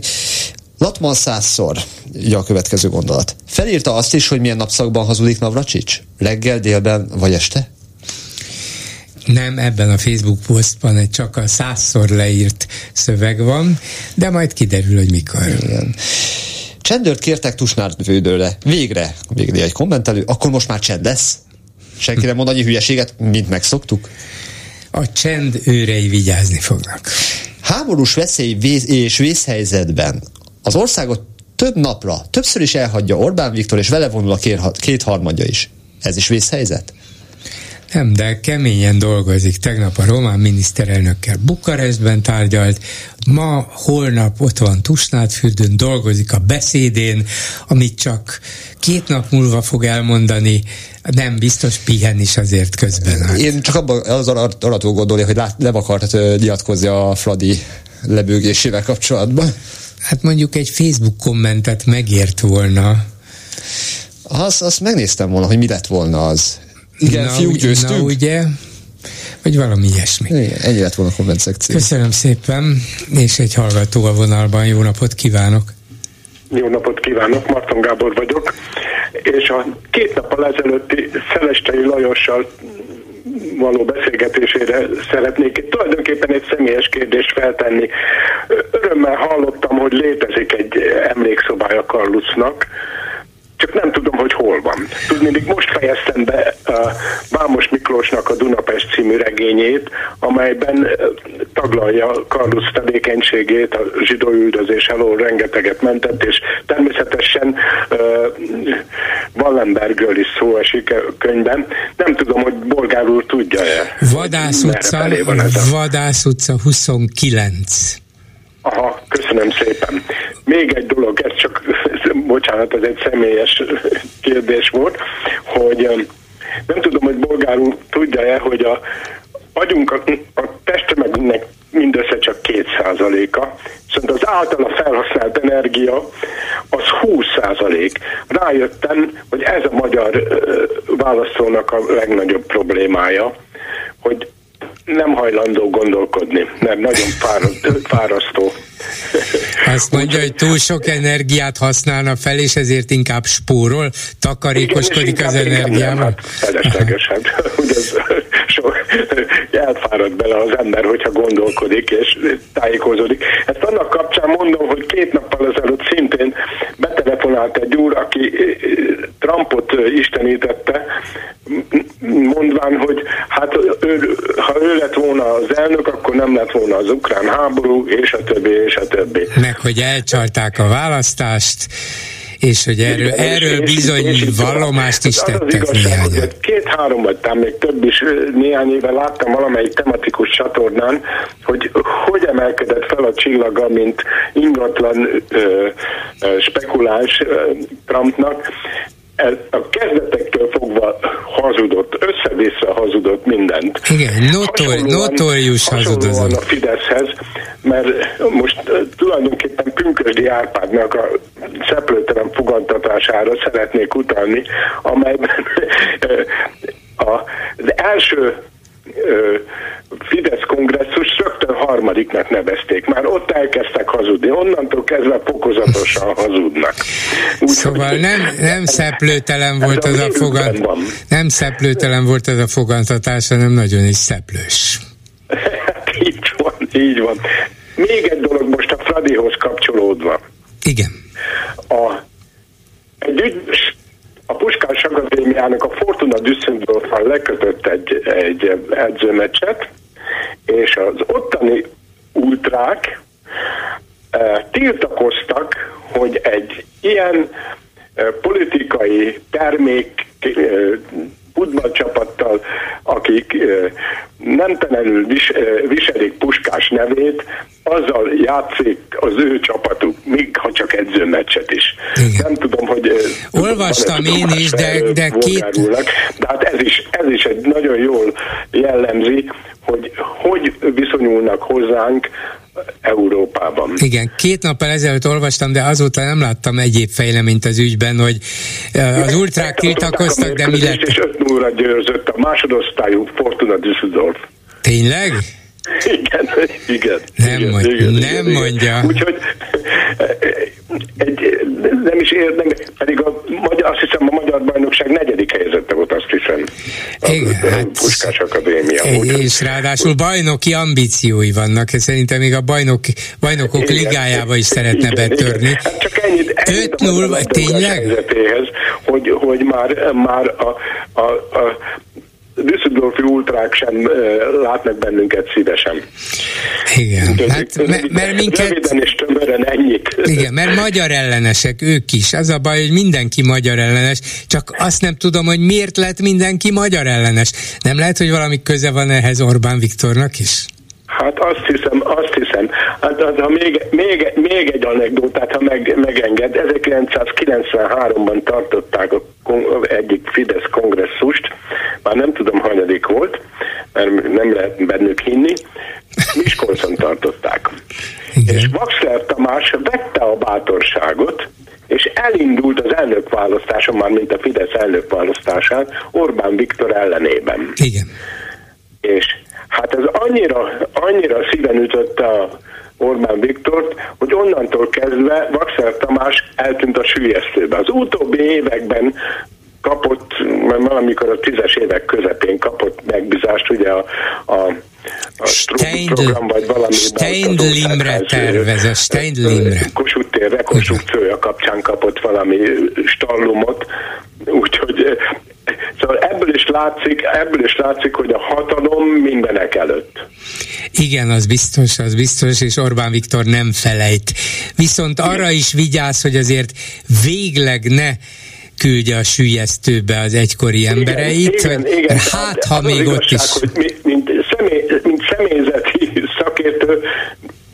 sokkal nagyobbra értékem, mint a politikai felkészültségét, már akit én tudom, hogy ön, ön nagyra becsüli hát, nem jó, az, nem jó a kifejezés, nem becsülöm nagyra, csak azt mondanám, hogy, hogy a hatalom technikában, a hatalom megszerzésében, a hatalom megtartásában, különböző manipulációkban és politikai mahinációknak a kitervelésében, végrehajtásában tudja, mit csinál, sok hibát is elkövet, de sok minden dolgot átlát, és sajnos a mi kárunkra jól működtet bizonyos mechanizmusokat. Ezt, ezt a somlószőlősi kocsmában úgy fogalmaznák meg, hogy ez a politisztességtelen.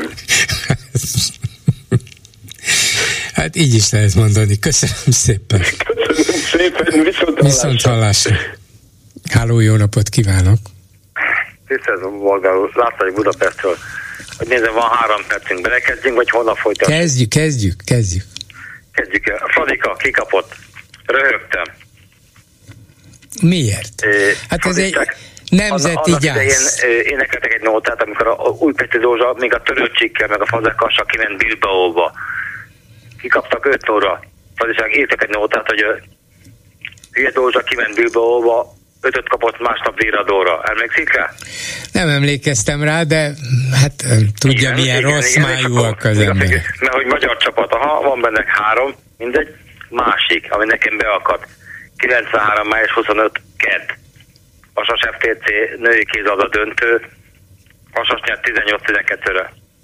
én vasasos vagyok, azt, azt tudjuk, és a fradisták énekelték, hogy hipobank, hipobank, hipobank, hiszen a vasas uh-huh. csapat előtte két héttel oda-vissza kikapott a megdöntőbe a Hipobank Wien csapatától. Azok uh-huh. nagyon jók voltak. Hipobank, akkor klasszik gyerekek. És nagyon, nagyon boldog voltam tegnap, amikor kikaptak, ezeket nyomorultak. Bocs. Na de miért? Hát végül is mi közünk nekünk a Ferőer szigetekhez? Hát jó az nekünk, hogyha ezek jó, alázzák nagy, meg a magyar jó. bajnok csapatot. Nagyon jó. Ha nekik rossz, az nekem jó. De most mondja meg, hogy miért. Hát az rendben van, hogy bebizonyosodott, hogy ezt a rengeteg pénzt úgy költötték el, hogy annak kevés eredménye van, vagy sokkal kevesebb, mint amennyi egyből a pénzből következne. Rosszul van kitalálva, rosszul csinálják, és nyilvánvalóan ebből sokan nagyon jól élnek, igen. valószínűleg érdemtelenül. Tehát ezt, ezt, ezt értjük, ez igen. Ez tém, de vannak ilyen 45 éves sérelmek, a régi szókok lelkeibe. Tehát ha a Fradiga kikap, akkor én, én nem leszek szomorú, azt tudjuk. Uh-huh. Van még egy percünk, ez a 200 méteres fóliázás. Igen. Hát amikor a még fóliába se lehet kitenni azokat a könyveket, Baudelaire vagy Rainbow, ugye a két francia költőt, stb. Köl, már kölcse, kölcse is már izé leves, mert hogy ő is tudjuk, hogy merre támadott. Hát legalábbis elvileg, mert még gyakorlatilag idáig nem jutottak el, vagy nem merészkedtek, de lehet, persze, elvileg dolog, lehet. Persze, de amikor Panohalmán, ön is emlékszik azt a két éves dolog, amikor a, egy Panohalmi kis ö, egykori papdiák, ők is bekóstoltak a, a, a papok annó, és őtet feljelentét, és még őt rángatták meg, emlékszik rá? Igen, igen. Hát akkor én azt mondom, hogy gyereket templomhoz 200 méterre ne, ne a könyvet, a gyereket. Mondd az úr, hogy engedjék hozzá a gyermekeket. Nem. Hát... Nem, nem a könyvet, a gyereket se. Igen, szóval ezzel nyilván lehet vitatkozni. Az a lényeg, hogy a gyerekre vigyázni kell mindenhol. Hát nagyon. Még a templomban is jó, hát, ha vigyáz az ember. Be se viszem. Könnyékre se. Köszönöm szépen, hogy hívott. Viszont hallásra. Legjobbakat viszont. Ezzel a megbeszéljük mai műsor a véget ért. Készítésében közreműködött Petes Vivien, Lőrinc Saba, Balogh Kármen, Kismária és Kemény Dániel. Bolgár Györgyöt hallották. Viszont hallásra holnap. Most pedig jön az Esti Gyors. Esti Gyors. A hírek háttere. Nem tudom, elgondolkodtak-e mostanában ezen a Ferencvároson. Igen, az elmúlt évek magyar sikercsapatára gondolok. A többszörös bajnokra, a nemzeti közpénznyelőre, amely olyan csúnyán kikapott, lebőgött, leégett tegnap este a Grupama arénában. Már a bajnokok ligája első selejtező körében kiesett. Egy kicsinke északi ország a Feröer szigetek kicsinke csapatától, a K.I. Klassvik-től kaptak ki a fiúk olyan katasztrofális mértékben, hogy még aznap este statáriális gyorsasággal kirúgták a Fradi orosz edzőjét, Stanislav Csercseszovot. Mondhatni, a zöldsas tegnap este 90 perc alatt zöld verébbé zsugorodott. Az egész nem érdemelne ezen a helyen egyetlen szót sem, ha az elmúlt 13 évben a labdarúgás nem emelkedett volna a miniszterelnök személyes hobbiából szinte államvallássá. Nem lenne át meg átszőve szinte mindenütt korrupcióval, elvtelen közpénzlopással és szemfényvesztéssel. Félreértés ne essék, semmi bajom a zöld-fehér mezben versenyző sportolókkal, sőt, a Fradi női kézilabdázói épp olyan nemzetközi szinten jegyzett világklasszisok, mint mondjuk a férfi vízilabda csapat. Csak hogy a Ferencvároshoz ömlő 10 milliárdos nagyságrendű támogatások alig, hanem 90%-át a foci csapat viszi el, a többiek a Restliből gazdálkodnak. Ha közgazdasági szemüvegen át nézem a tegnapi meccset, még rosszabb a helyzet. A focira elköltött hazai pénzek a lehető legrosszabb befektetésnek számítanak a világon. Csillagászati összegekből sikerült akkorát bukni a pályán, hogy az még a holdról is látszik. A játékosok piaci értékét tekintve a Klaxviknál éppen 20-szor többe kerülnek a fradisták, akik nagy mellénnyel jöttek és hatalmas zakóval távoztak. Nem Csercseszovnak kellett, vagy kellene távozni elsősorban a Ferencvárostól, hanem a több mint tíz éve regnáló elnöknek Kubatov Gábornak, aki egyben a Fidesz pártigazgatója is. Egyedül ő a megmondhatója, hogy vajon hová lesznek a minisztériumoktól kapott forintmilliárdok, a kizsarolt vagy önként felajánlott vállalati TAU pénzek, meg még amit a szponzorok összedobtak, a Telekomtól kezdve az MVM-en át az OTP-ig. Sokkal többről van itt szó, mint a fociról. A Ferencváros köré szerveződő szélsőséges úgynevezett szurkolói csoportok, a kigyúrt kopaszok, a náci és nyilas tetoválásokkal kidekorált B-közép tagjai egyben nagyszerű szolgálatot tesznek a Fidesznek is. Akár a tévészékházat kell megostromolni, akár egy népszavazási kezdeményezést kell fizikai erővel és megfélemlítéssel megakadályozni a Nemzeti Választási Bizottságnál. Vagy éppen utcai zavargásokat kell kiprovokálni egy nemzeti ünnepen. Másként rohamosztagosoknak vagy pártszolgálatosoknak is lehetne nevezni őket. Labdarúgásban ugyan még mindig az európai középmezőny alján helyezkedünk el, de a Ferencvárosi pad átfestésében már az élen járunk. Esti gyors, a hírek háttere.